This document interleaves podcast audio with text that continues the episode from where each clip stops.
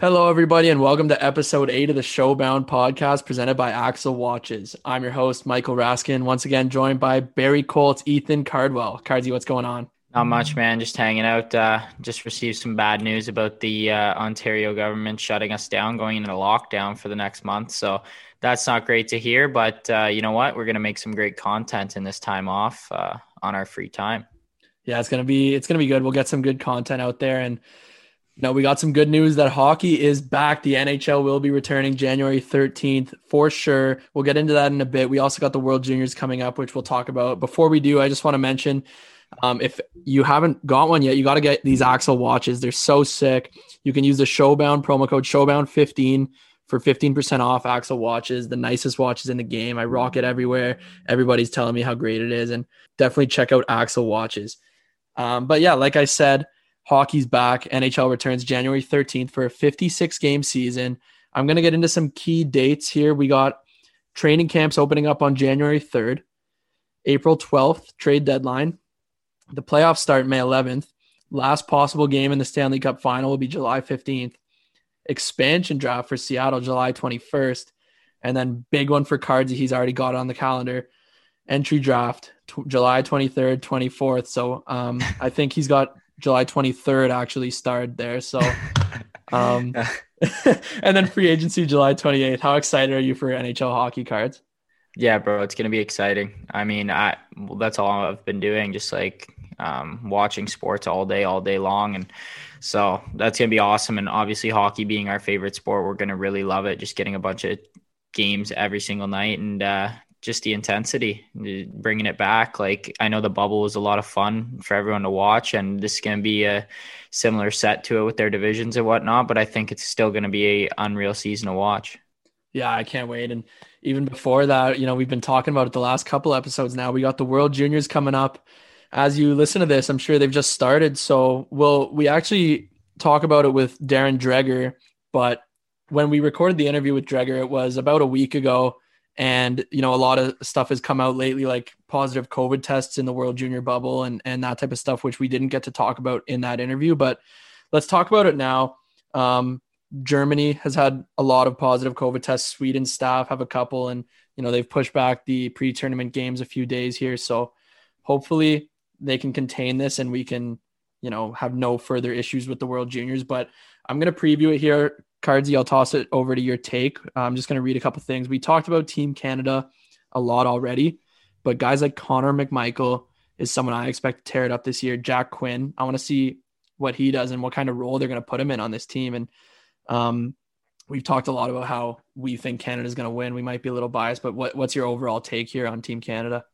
Yeah, I, I know we get into it a little bit in the Dreger interview as well. Um, so I'll just touch on it quickly. But yeah, I think Canada runs the table. Um, I got some connections there. Obviously, a few of my boys are playing, and just the team they have there is so deep. Like their scratches or their 14, 13 forward are superstars in the game. So there's no doubt in my mind they don't win every single game, clean sweep their division, and then run oh, yeah. right through the medal rounds. Let's go. All right. Team USA, Spencer Knight all the hype about this goalie. This is his third World Juniors cards. Did you know that? Third? Third. He didn't play in the first one, but he was he he made the team. Damn, I didn't know that. I knew he played last year, but that's crazy. He's unbelievable though. Um, I actually saw he had a sick mask too. His mask is dirty. I saw it online. This guy, this guy's a pro. He he he and Askarov could like they could have a showdown here. Obviously, two of the best uh, goaltenders in the world right now. So it'll be interesting to see um, those two uh, countrymen battling it out. Yeah, that'll be a, a, defensive battle for sure. Really entertaining one. And, you know, notable guys on Team USA Trevor Zegras, Cole Caufield, Arthur Kaliyev, Alex Turcotte. I mean, the whole team is notable. It's hard to to pick out of that. And then I just want to note there's no Nick Robertson, as we, we've touched on before. Maple Leafs young forward and former Peterborough Pete will not be joining the team. Uh, Team Russia, you you just talked about Yaroslav Askarov, the goalie. Um, people are already calling him the next Carey Price. He's said to be the best goalie in this tournament. We'll see how that battle goes with Spencer Knight, like you said.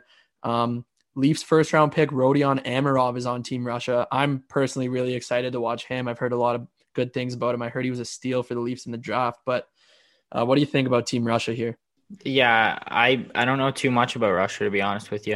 Uh, I know Chayka is on the blue line there though, so it'll be interesting to see a guy from the OHL represent Russia this year and uh, see how he kind of does. As uh, he'll still be eligible next year, and he's going into his draft year, so it could be a huge step for him as a uh, projected first rounder. And then Team Sweden, they've had some of their best players named unfit to play due to positive COVID tests, but you know Sweden's always a threat the way they play. They got Tobias Björnfot, first round pick of the LA Kings last year. He's going to be someone to watch, and Alex Holtz out of this year's draft. Um, you know, just a threat. What do you think about them? You know what I think? Um, I'm going to give you uh, my honest opinion here. I say they lose their streak this year. Um, they have that long streak going of wins in the uh, round robin play, yeah. and their division this year is just too tough to do it.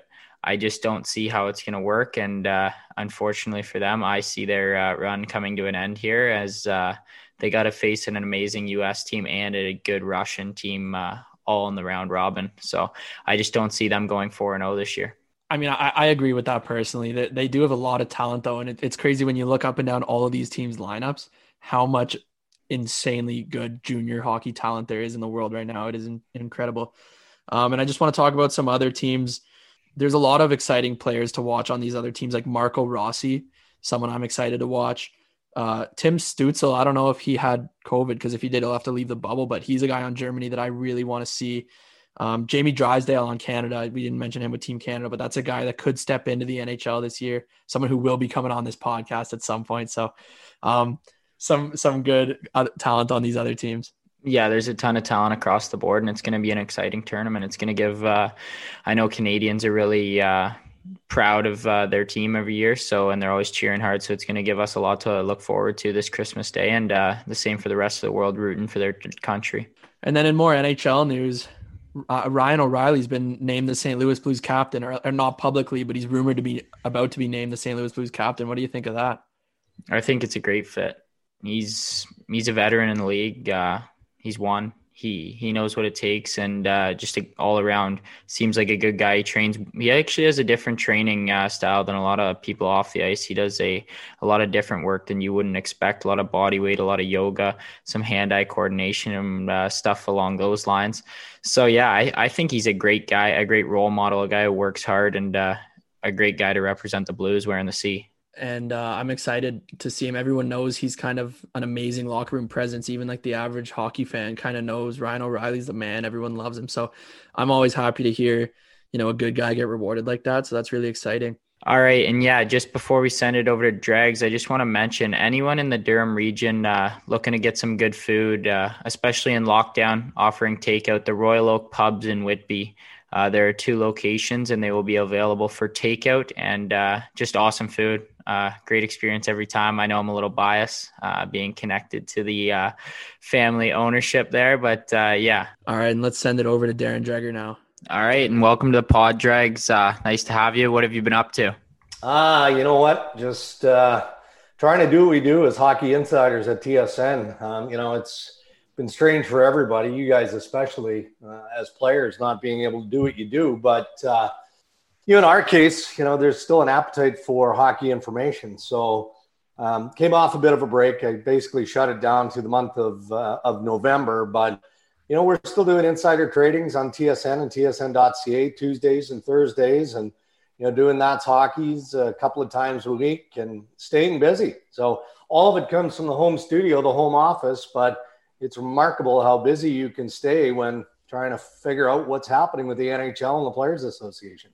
Yeah, so that that kind of kind of leads me to the first thing. I have so many hockey NHL specific questions I want to ask, but the main one, um, as we record this, the the NHL divisions have kind of officially come out for the next season. I just want to know what are your thoughts on them, especially you know we posted up that you're coming on and ask for some fan yeah. questions. Everyone wants to know who you think's going to win the Canadian division. Ah, well, I think the Toronto Maple Leafs are the best team in the Canadian division. I do.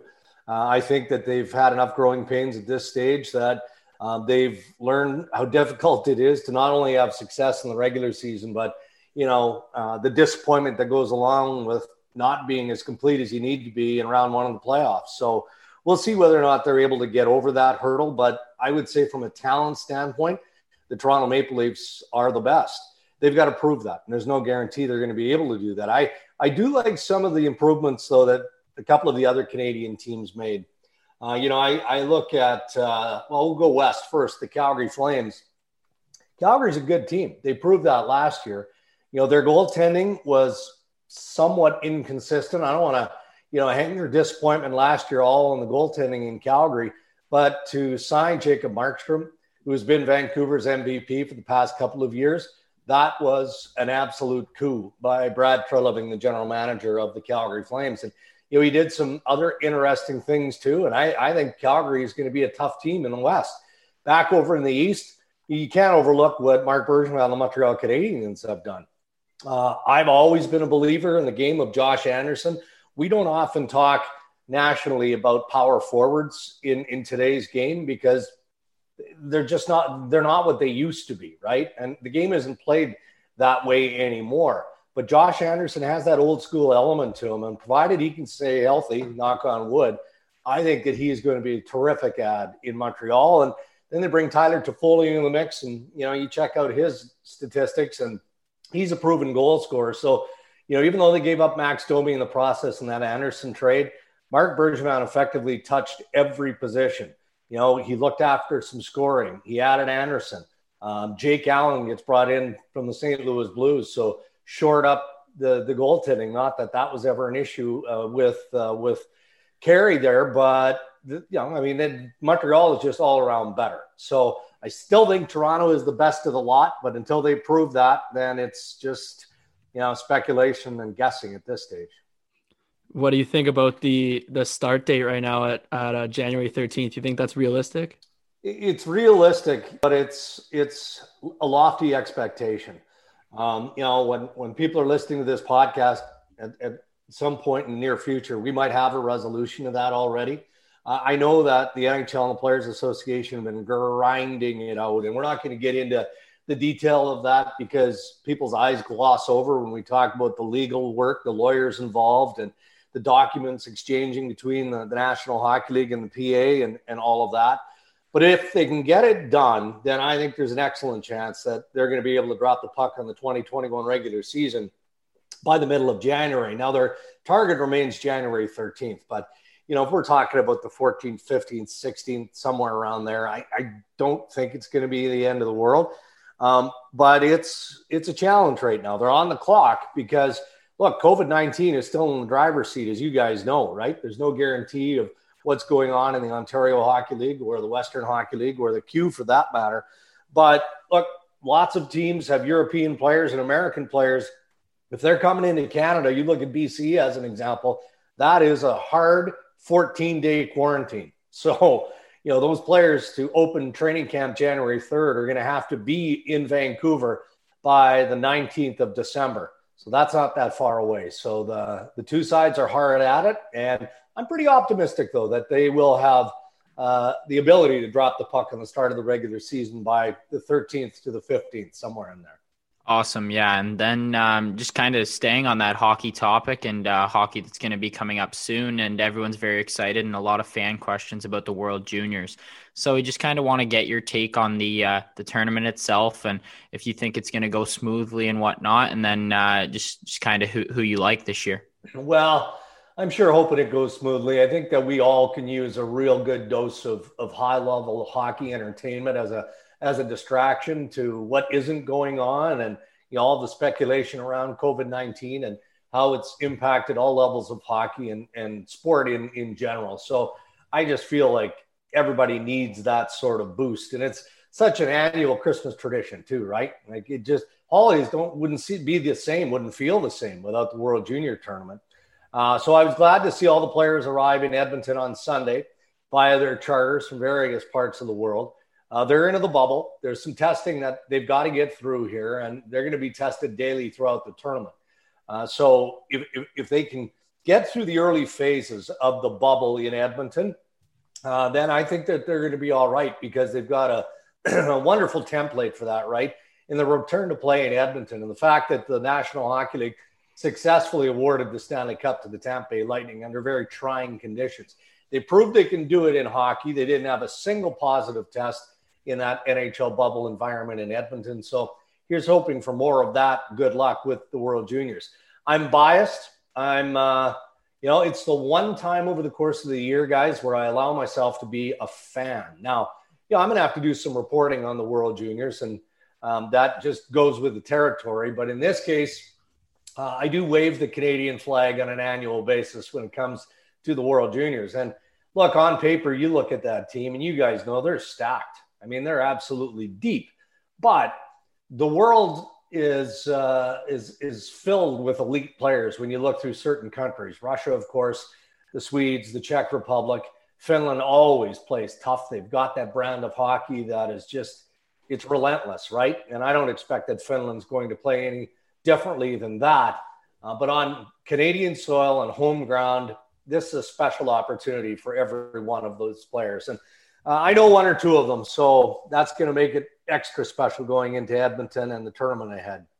Yeah, no doubt about that. Um, going back, and then they have 20 of 22 skaters being a uh, first round draft pick that mm-hmm. Canadian team does. So uh, definitely a strong, high power offense. Uh, so any players you looking to really stand out at this year's tournament?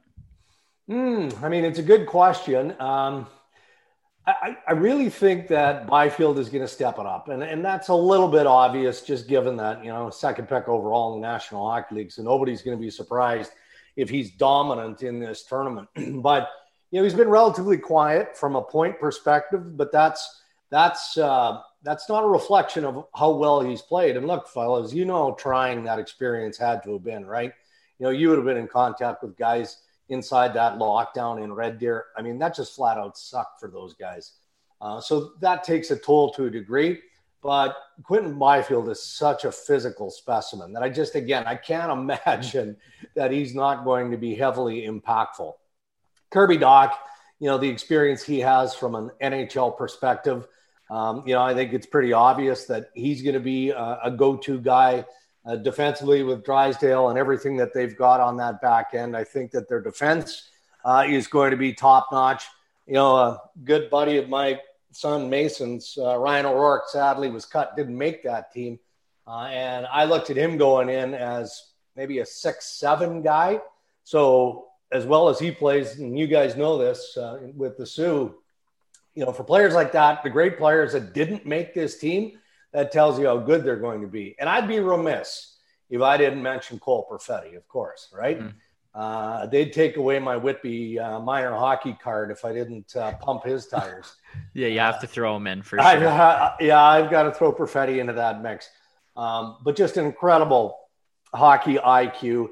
And and look, the challenge for this tournament historically, and, and players say the same thing is you have to be able to adjust to the role that you're given on this team.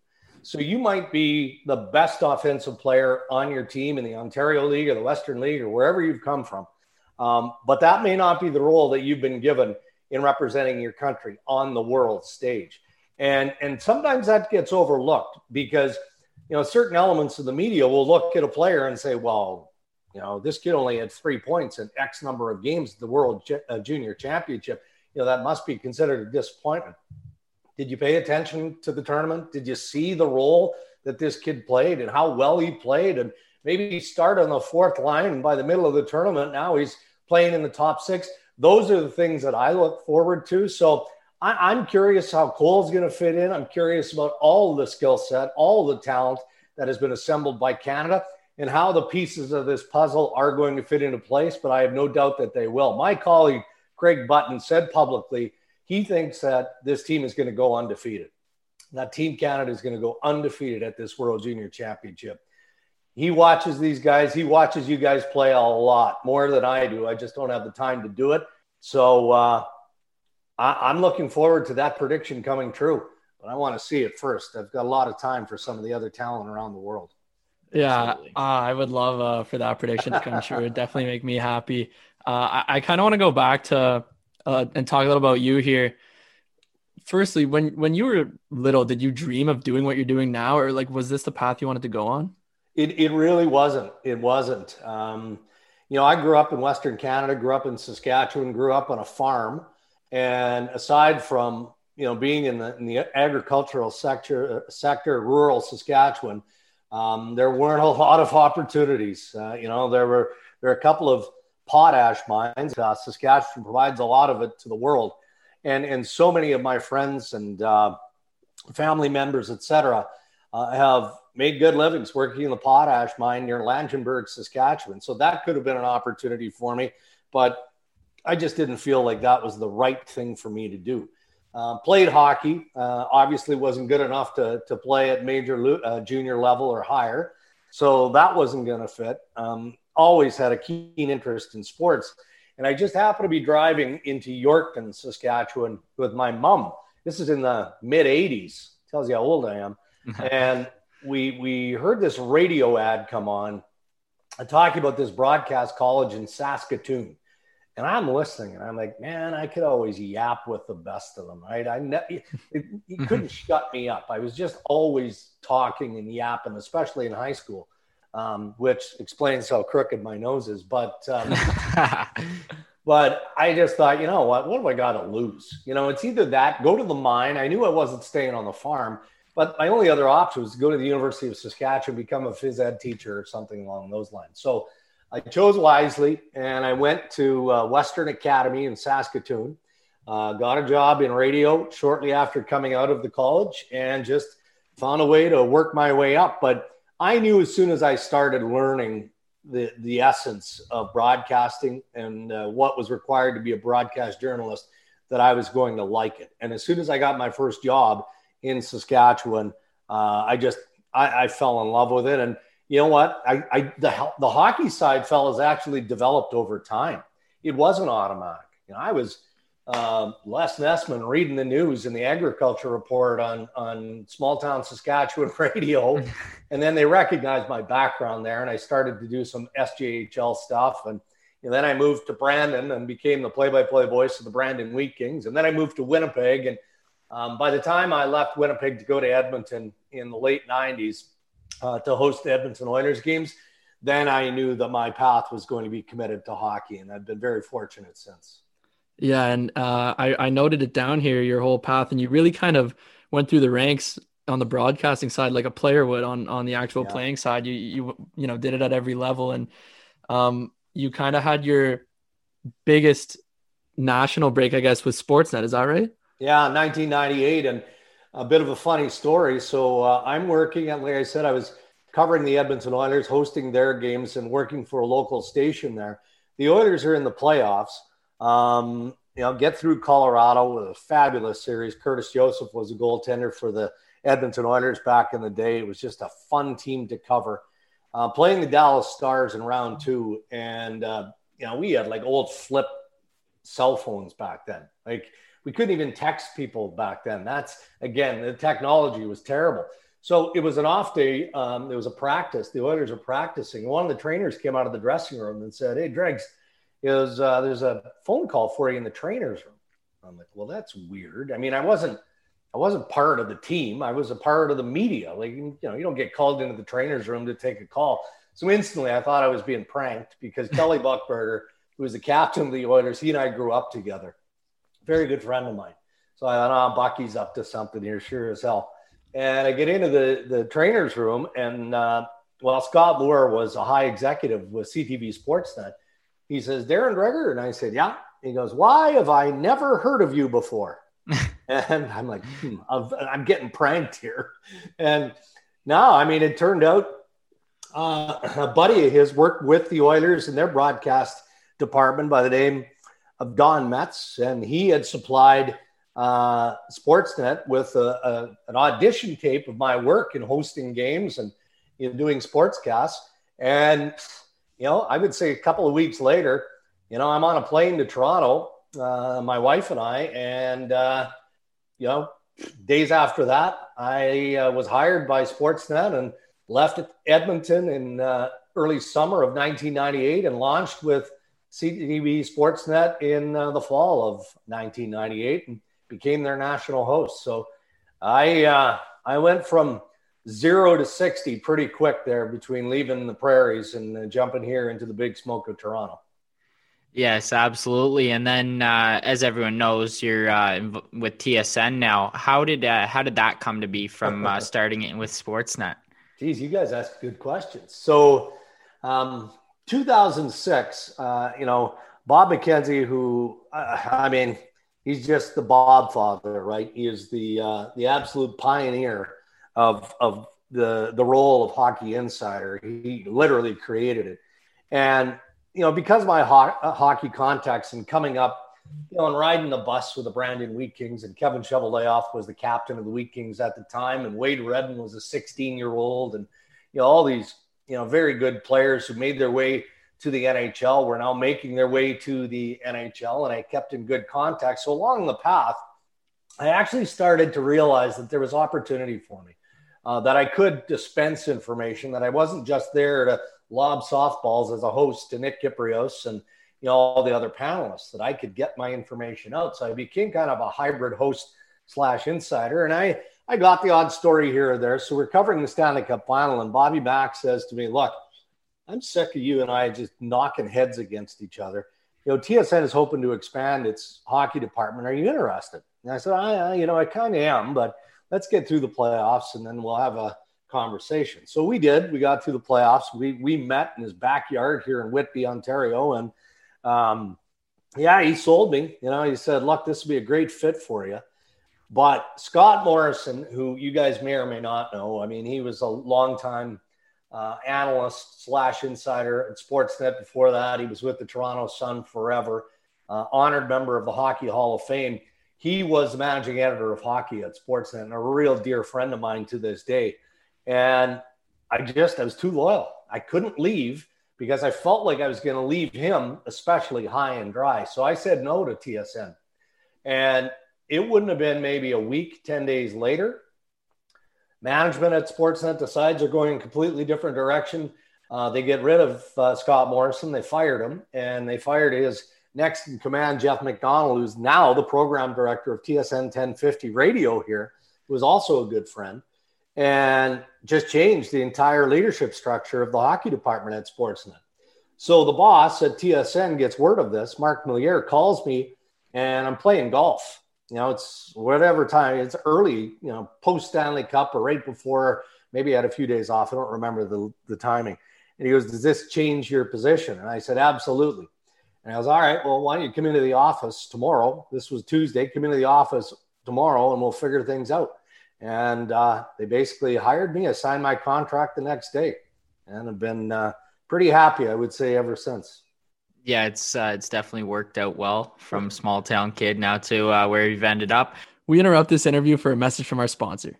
Support for the Showbound podcast is brought to you by Manscaped, who is the best in men's below the waist grooming. Manscaped offers precision engineered tools for your family jewels.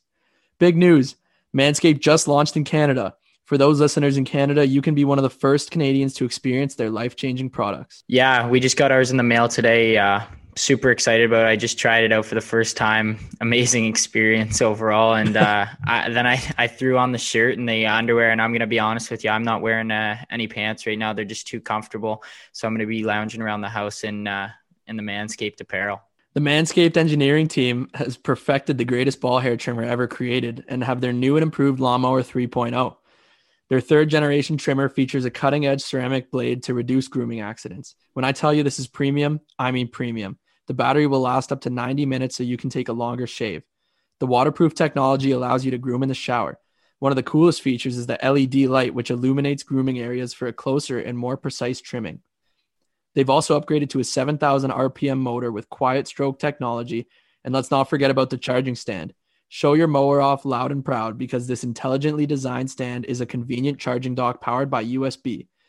If you're listening to me speak right now, I want you to experience it firsthand for yourself. Trim that junk of yours. Get 20% off plus free shipping with the with the code SHOWBOUND at manscaped.com. Your balls will thank you.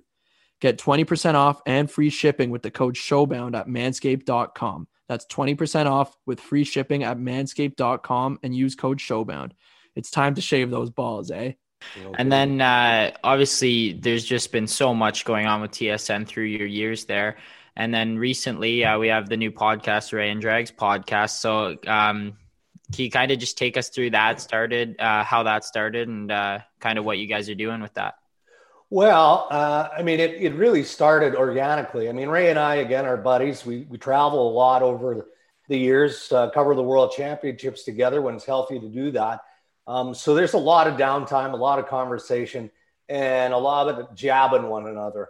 And, mm-hmm. and we've got a real like sense of humor. And, you know, you look at the career of Ray Ferraro, uh, all the teams that he played for, the great teammates that he played with – who have so many wonderful stories to tell. And we joked about how one day we need to do a podcast and get some of these guys on to share some of those stories. And, you know, it just seemed to be the right time to do it. And that was last year. And, uh, you know, it seemed to click. Now, you know, we came into the podcast world when there were there were lots of podcasts, but it seemed like everybody launched a podcast last year. Uh, so I don't know how much territory there is real estate out there for more hockey podcasts. I know you guys are enjoying yours and it's doing well. Um, but then all of a sudden, the business side of things started to kind of fall into place as well.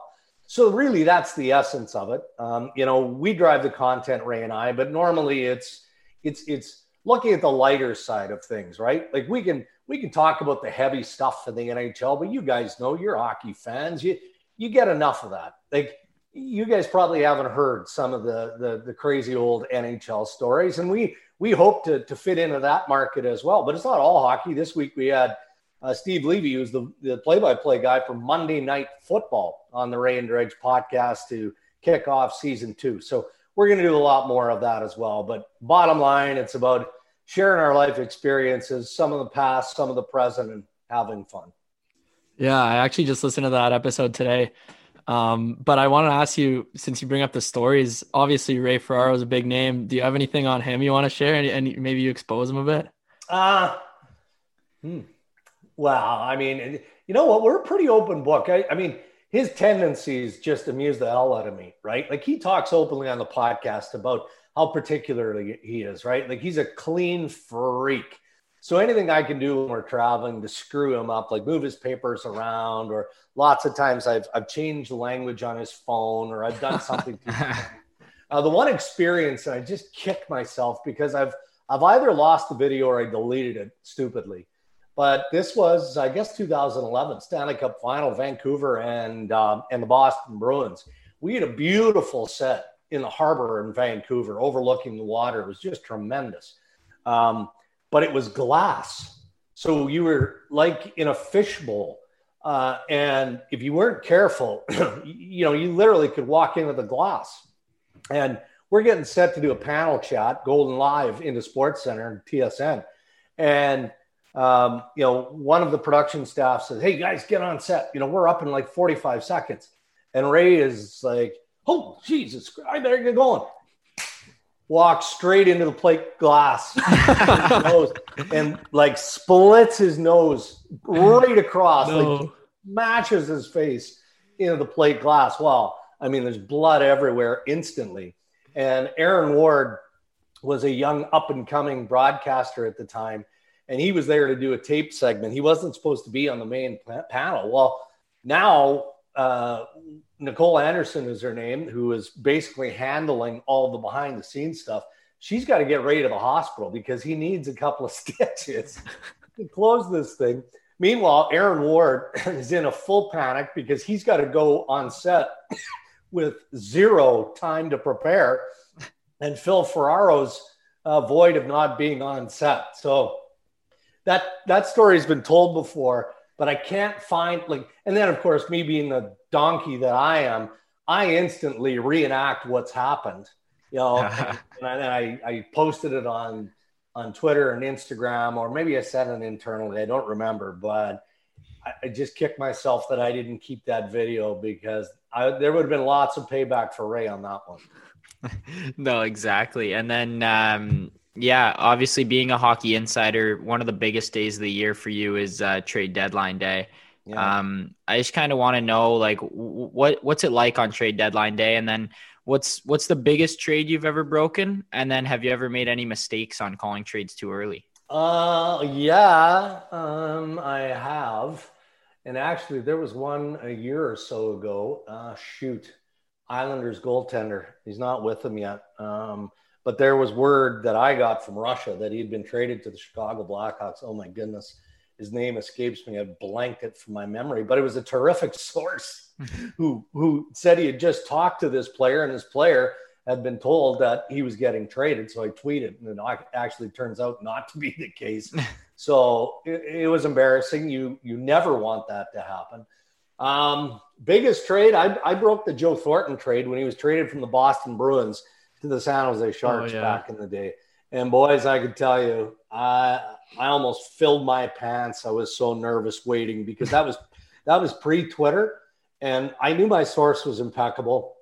had a couple of sources, but when you sling something of that magnitude out there, you can't be wrong. And it was taking forever for the Bruins and for the San Jose Sharks to publicly acknowledge and announce that they'd made that trade. So I was sweating bullets on that one. So I mean, there's been lots. Um, you know, again, I, I am lucky to work closely with Bob McKenzie and have very closely over the years, and Pierre LeBrun, and now Frank Seravalli is part of our group, and and we work very well as a as as a team, right? So it might start with you know, I get a tip from somebody and I tell those three guys, they all right, well, I'm going to call so and so, and I'm going to call this guy, and I'm going to check with this guy. And that's how we attack those stories. So trade deadline really has evolved into almost trade month. And that's why it becomes almost disappointing, doesn't it, on actual deadline date? Because there there aren't that many big blockbusters anymore, and certainly not on deadline day, because guys like Jimmy Rutherford are smart enough to get the big ones and get their work done early to avoid the rush, if you will. It's an intense time of year. It is. I I jokingly always say that it takes me 11 months to repair the damage that I do with my sources in the month leading up to the trade deadline because you know I'm constantly well there's got to be something going on here there's got to be something going on here and you pester and you pester and you pester mm-hmm. until finally they just say, for God's sake, yeah, here we're close. Just don't tell anybody where you got it, that sort of thing. So that's kind of the life that I've been living for well, probably the last 20 years or so. That's that's pretty intense. I mean, obviously, I've I've heard a couple stories from from members of the media about stuff yeah. like that, and um, it's interesting. And even so recently that you had to face that embarrassment of kind of yeah. mistaking a trade. But uh, yeah, I wanted to know the kid's name, right? Who's that? I think Sorokin is the goaltender. Oh yeah, yeah, yeah. Okay, yeah, mm-hmm. yeah. That one stung. That one left a mark. yeah. Um, I want to know if if have you ever had any like really bad or, or memorable experiences in a negative way with players or, or interviews or something that's gone wrong? Um, I've had lots of players, managers, you know, tell me to quote unquote buzz off. Maybe not quite that way. Yeah. Um, less so over the last decade or so because that's not the role that I play as much anymore, and I'm not often, you know, in the scrums and whatnot, and and that's not my job to to pester them but why their power play sucks on any given day, right? Players get tired of that. It, you know, every player, you guys be the same way. You know when you play well, you know when you don't play well and sometimes you don't want to talk about, but you can appreciate and you can respect when somebody who is there in the media every day is at least giving you the benefit of the doubt, right? And he understands what he's criticizing or what she is criticizing. It's the ones who take the cheap shots and all of that that that become more of a, an issue, I would think, generally speaking. Uh, and social media has really turned things upside down. Yeah, but I mean, historically speaking, I remember Curtis Brown years ago, the Buffalo Sabres might have been 1999 when they went to the Stanley Cup final. I can't remember what it was about, but you know, he didn't like a question and he barked at me. Steve Yzerman, um, this was when I was in Winnipeg in the let me see, mid 90s, I guess. You know, the, the original Winnipeg Jets were there. This was before they went to Arizona um, and then came back from Atlanta. But um, there was all kinds of trade speculation on Stevie Y, and uh, I, I went into the scrum with Yzerman. I was working with uh, with uh, well, it's now CTV Winnipeg, and I said, "Hey, Steve, you know, what do you make of all the trade speculation? I'm sure you hear it every you know city that you visit and endless." And he, you know, Stevie doesn't suffer fools. He doesn't put up with nonsense. And didn't know me from a hole in the ground back then. And he just like his eyes are like lasers. And he looked at me and he just said, What are you asking me for? Like, why don't you go ask Scotty? Go down the hall and, and ask Scotty Bowman. Don't ask me those questions. And it was as matter of fact as that. And I just kind of swallowed my tongue and walked away. Um, and and so beyond that, I mean, I had Ray doesn't remember this, but Ferraro back in a scrum years ago basically told me to buzz off. And Brian Burke, when he was general manager of the Vancouver Canucks, our panel at Sportsnet sort of made fun of Markus Naslund, who was injured at the time. It wasn't making fun of the injury or about Markus Naslund, but how the Canucks were rallying around the injury. And I asked a question like, does that really happen? Does it really happen where you you you, find a way to pull together because of one injury? And guys like Kypreos and Bill Watters and all that just went off sideways and just said, no, it doesn't happen, all this stuff. And Brian Burke called me at home and ripped me from top to bottom. Woke me up first thing in the morning and called me Bush League and this, that, and the other thing. But then about four hours later, he had his PR guy call me back and say, Hey, are we okay? Burkie just wants to know, are you guys okay? Everything's fine? like, yeah, I guess we're fine. I had a couple of those. Yeah, don't really have much choice. You got to be fine when uh, yeah. you're reporting on them. So, uh, I know I was looking online, and uh, you're big into outdoor rinks, and uh, yeah. you advise people on uh, what the do's and do nots are. And uh, how'd you get into that? And then what are kind of some big tips for the listeners making an outdoor rink this year? Yeah, well, look again. I you know I grew up in Western Canada. You can probably hear Tiny the Great Dane barking in the background. Yeah, here. yeah, a little bit. Um, ah, that's all right. She makes an appearance every week on the podcast as well, so you're in good company. I mean, I grew up in Western Canada where making ice was was not a, a, a, level of expertise. I mean, you know, it's it's minus 15, minus 20 Celsius in November. You know, you can make ice. It's not that big of a deal. Um, but just maintaining it and things like that, some of the tricky parts. Uh, but when I when I moved to Ontario, and then when I had children, it just felt like the right thing to do. And I always had, you know, a big enough yard where I could uh, I could do it. But here in Southern Ontario, I mean, it's it's tricky. You know, it doesn't stay cold enough for very long. And you know, if you you get a decent base, all of a sudden it rains or you get you know slushy snow and and you're in trouble. So there's a few tricks of the trade that uh, I learned the hard way over the years. And then I got to an extreme, and this one was more when Mason was, you know, probably around Pee Wee age, something like that, where I'm like, you know what? Why don't I just get an artificial unit? And I went through Custom Ice, which is um, Dave Gagne's company. I think he's still part of it. And we put a chiller unit, I had artificial ice in my backyard for a few seasons, and that was spectacular. Um, yeah. But I, I don't do it anymore. We've moved. We had a pond in our last house, which was great. Uh, I don't have it now. We just moved in the summer. So that's why I'm taking on an advisory role. But the one thing, at least in Ontario, that I would pass along people are always in such a rush, right? Like they build their frames, they put their liners down and then they fill their liner with like eight inches of water, expecting that, you know, okay, well, if it gets minus five to minus 10, it's going to freeze and we'll be good to go. Well, eventually it'll freeze, but, you know, make sure it's getting cold before you put the liner down because otherwise you're picking leaves and crap out of it that has mm-hmm. gone in there. Um, or when it's cold enough, just put three quarters, half inch of water at a time and then let it freeze and layer it layer by layer by layer. Because Dan Craig of the National Hockey League told me that years ago. When you do that, the ice actually cures. It gets harder than it normally would, which means there's less maintaining. You know, there's not as much snow to shovel off, which is a great thing, uh, and it lasts longer. So, any of the rookies out there, the amateurs, uh, that's the first thing I always tell them: be patient. Just do it layer by layer. I, I wanted to ask one and uh, we talked a bit about Brian Burke earlier, but he's been public about criticizing the NHL draft lottery system. Um, I was wondering if you agree with his thoughts that maybe it needs to be restructured, or you have your own idea with that. Uh, I don't really have my own idea of that, and I can appreciate why teams are are frustrated by it. Um, you know, this year was uh, especially you know difficult given the things that went down, and you know the fact that the Ottawa Senators were such a a, tough team standing wise. The Detroit Red Wings, another team, but any sort of, of lottery is isn't going to be foolproof. And I, I think that that is appealing too. You know, you want teams to have a chance. Um, I I'm not a big believer in tank nation, and I know that the National Hockey League has has somehow and in many ways continued to empower the process of the draft lottery.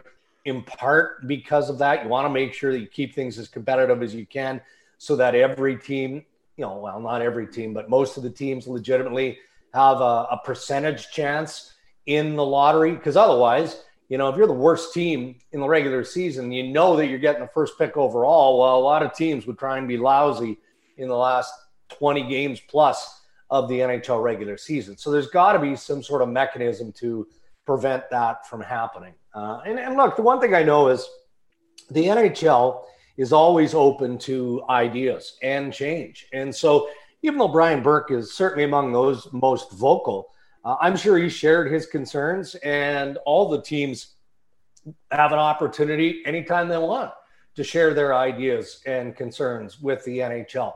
So, even though the draft lottery year by year uh, can be targeted and openly criticized, look, it can also be changed very, very quickly. So, if if there's any validity to the argument from Brian or anyone else for that matter, I can assure you that the National Hockey League is listening. It was just this year was a tough one, right? Just the way things went together. And then you had the delay and the ball drop and all of that crazy nonsense. It was like somehow the voodoo dolls of the New York Rangers were working overtime, but uh, it's it's always been a work in project. But to expect that it's going to be perfect, that's not how it's designed. Yeah, and uh, that's awesome. But uh, I want to talk about one more thing here. Uh, it's just a personal question I was thinking yeah. of today. Um, so I remember you talk about golf earlier on in the uh, segment. You were talking a little about you play golf. So uh, I was just curious if your game's better than Duthie's because I know there's some banter on Overdrive with Jeff O'Neill kind of ripping into Duthie's game uh, after their match there against Dubas and Jerry D. So, uh, eh, do you have a better golf game than James Duthie? Well, automatically, I'm going to pay James respect and say no, I don't. Really? Uh, no. he uh, Duthie has gotten very good in a short period of time, uh, but it's it's it's it's not fluke. He is one of those nerds. I mean, he works hard at it. I like you know, I mean, his, his kids are essentially grown. I believe he's got one, uh, his daughter, his youngest is still at home. Um, but he invests hours per day in watching golf videos. Like he's got this collection of crap in his office. Like, you know, the, these gadgets that you strap onto your back and your wrist and all of these things. He's the king of that nonsense. um, but it's paid off for him. So again, I, I'm, I'm making fun of him in that respect but the James Duthie that I used to play golf with five years ago, it's not the same James Duthie. I used to beat him handily or more often than he'd beat me. And we both shoot in the low mid 80s at that time. I mean, I, I've played with him a handful of times since, and this guy can get it low. Like he's constantly in the 70s and a lot of times mid 70s. He's he's that good, but he works at it. He's a student of the game and he plays every single day. And ODOG is the best we have in terms of the team TSN golf uh, team. ODOG would be the best. Dave Poulin is very, very good. Duthie is very, very good. Um, Bryan Hayes takes a lot of abuse, but he's worked hard at his game. He's actually not bad. Uh, Carlo Colaiacovo is is pretty good. Uh, and then you get into the group of the rest of us. And we, hey, Tessa Bonhomme, good golfer. Natasha, uh, good golfer. Kara Wagland, good golfer. But I always bugged them. Like, you know, had nothing else to do. So when it's nice out yeah. and warm, I mean, they just hit their Rolodex and say, they call Cabot, can we come? Can we play golf for free at your golf course? I mean, I don't have time for that. I wish I did. Yeah, not too many bad connections there. You call no. Cabot up for a free round, and then does uh so who's better? Does Mason can Mason compete with you, or is he not uh, a golfer? Yeah, he is a golfer. Um, he's still working at it. I would say there the, the, majority of the days I I would beat him. Mm-hmm. Um, again, I don't know how good you guys are as golfers. He's got that hockey player mentality where he stands at the tee and just lashes at that thing. So mm-hmm. it's more about let's let's just hit it as hard and as far as we possibly can, and less about actually hitting it in the grass and and trying to make a birdie or make par. Uh, but he, he, also worked at a golf course and has for the last few years. Um, so he he's getting better. He's getting better, but he's going to have to work a little harder to take me out. Fair enough. All right. Uh, we can go to a couple fan questions here. Sure. Um, we had a lot, so I, I had to pick just the best ones. But I mean, a lot of them were stuff we already talked about, like the World Juniors and, and things about you. But um, one that stuck out to me as pretty funny was who has the worst suit style at TSN? well, I got to be careful with this because uh, we don't, we actually don't pick them. I mean, we have a say in the colors and things like that, but I I deal with a company in Ancaster in Hamilton. Uh, John Mathiadakis is the guy that you know does uh, all my suits, and he would do a number of TSN people. So the quality is always terrific. But one thing in TV, you know, we're not flamboyant, right? We're pretty conservative guys. Maybe you wear a flashy tie with you know a pocket square or something along those lines, but you know the TV bosses, executives always like the more conservative approach. So you're talking about a black, dark blue, on occasion, maybe a gray here or there. Uh, and some of the ex players can get away with being a little bit more out there with a crazy pattern. And Bob McKenzie, in fact, over the last few years, man, he has upped his suit game. Um, so he can't be in that group. I I might have to go. I might have to pick myself. To oh, be fair, no. because I, one of my bosses sent me a note the other day and said, "Are you losing weight?" And I'm saying, "Oh, geez, I don't think so. It's like COVID nineteen, man." Um, and he goes, "Oh, you look thin." And he goes, "Maybe we can get you to stop wearing those boxy suits you wear." so I'm assuming that's the cut and not the actual style of the suit. But uh, generally, we're pretty conservative. You know what? I always, I am going to throw somebody under the bus. Gino Reda. Yeah. Gino Reda. I always tease Gino and say he's colorblind because, you know, sometimes the tie and the pocket square are in the same color hue, but not always, not very often. Or he'll wear a check shirt with a striped tie that's just haywire or something along those lines. So if I had to pick one, and I know Gino would have fun with it, um, he'd probably be the guy. that's that's hilarious. That's the perfect answer. Um, another another one which I found interesting that the fans asked were, um, like, do you have any before you go on air? You have any like superstitions or rituals you do, or voice exercise or anything like that? I don't. Um, I used to, and this was years ago. You know, as an insider, it's all about the information, right? Um, so I will go through some things like, you know, I'm, I'm doing Sports Center and, and that's hockey uh, tonight being Monday night. Um, I, I wouldn't rehearse, but I definitely want to make sure that I, I know the points that I need to get out there and the things that I need to pass along and, and how I want to do it. Um, but it's more about almost quickly cramming for that exam in the last couple of minutes leading up to it. But when I was hosting years ago, Mike Keenan was uh, one of the analysts, and he always got a chuckle out of it because it would be similar to a player or somewhere like that.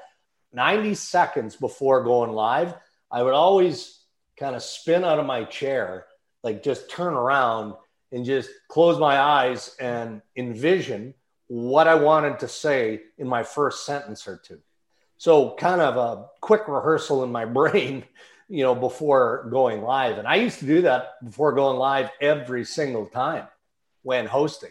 Um, but I don't I don't do that so much as an insider because look, I mean James Duthie, I might think I know the question that he's going to ask, and then he asks something completely different, and I've got to answer that question and then get it back to what I originally expected we were going to talk about. So it's less about the polish uh, and perfection as an insider than it might have been when I was hosting games. Yeah, and I can I can relate to that superstition of closing your eyes and just trying to get through those yeah. first few sentences. I mean, I, I, used to be a competitive golfer, so yeah. when uh, you, are just trying to get through those first that first tee shot, and then you're off and running. So I, exactly. I definitely understand where you're coming from there. But uh, I think that does it for us, Rask. Uh, that that's all I got. I just wanted to say that for, uh, for you coming on we're gonna be sending you a beautiful Axel watch. I got one Ooh, I'm wearing right now. So look at that. Uh, I'll have you take a look at the website, and we'll send you a link. You can pick whichever one you want. But we really appreciate it. An Axel watch. You're gonna be looking really good rocking that on TSN. So.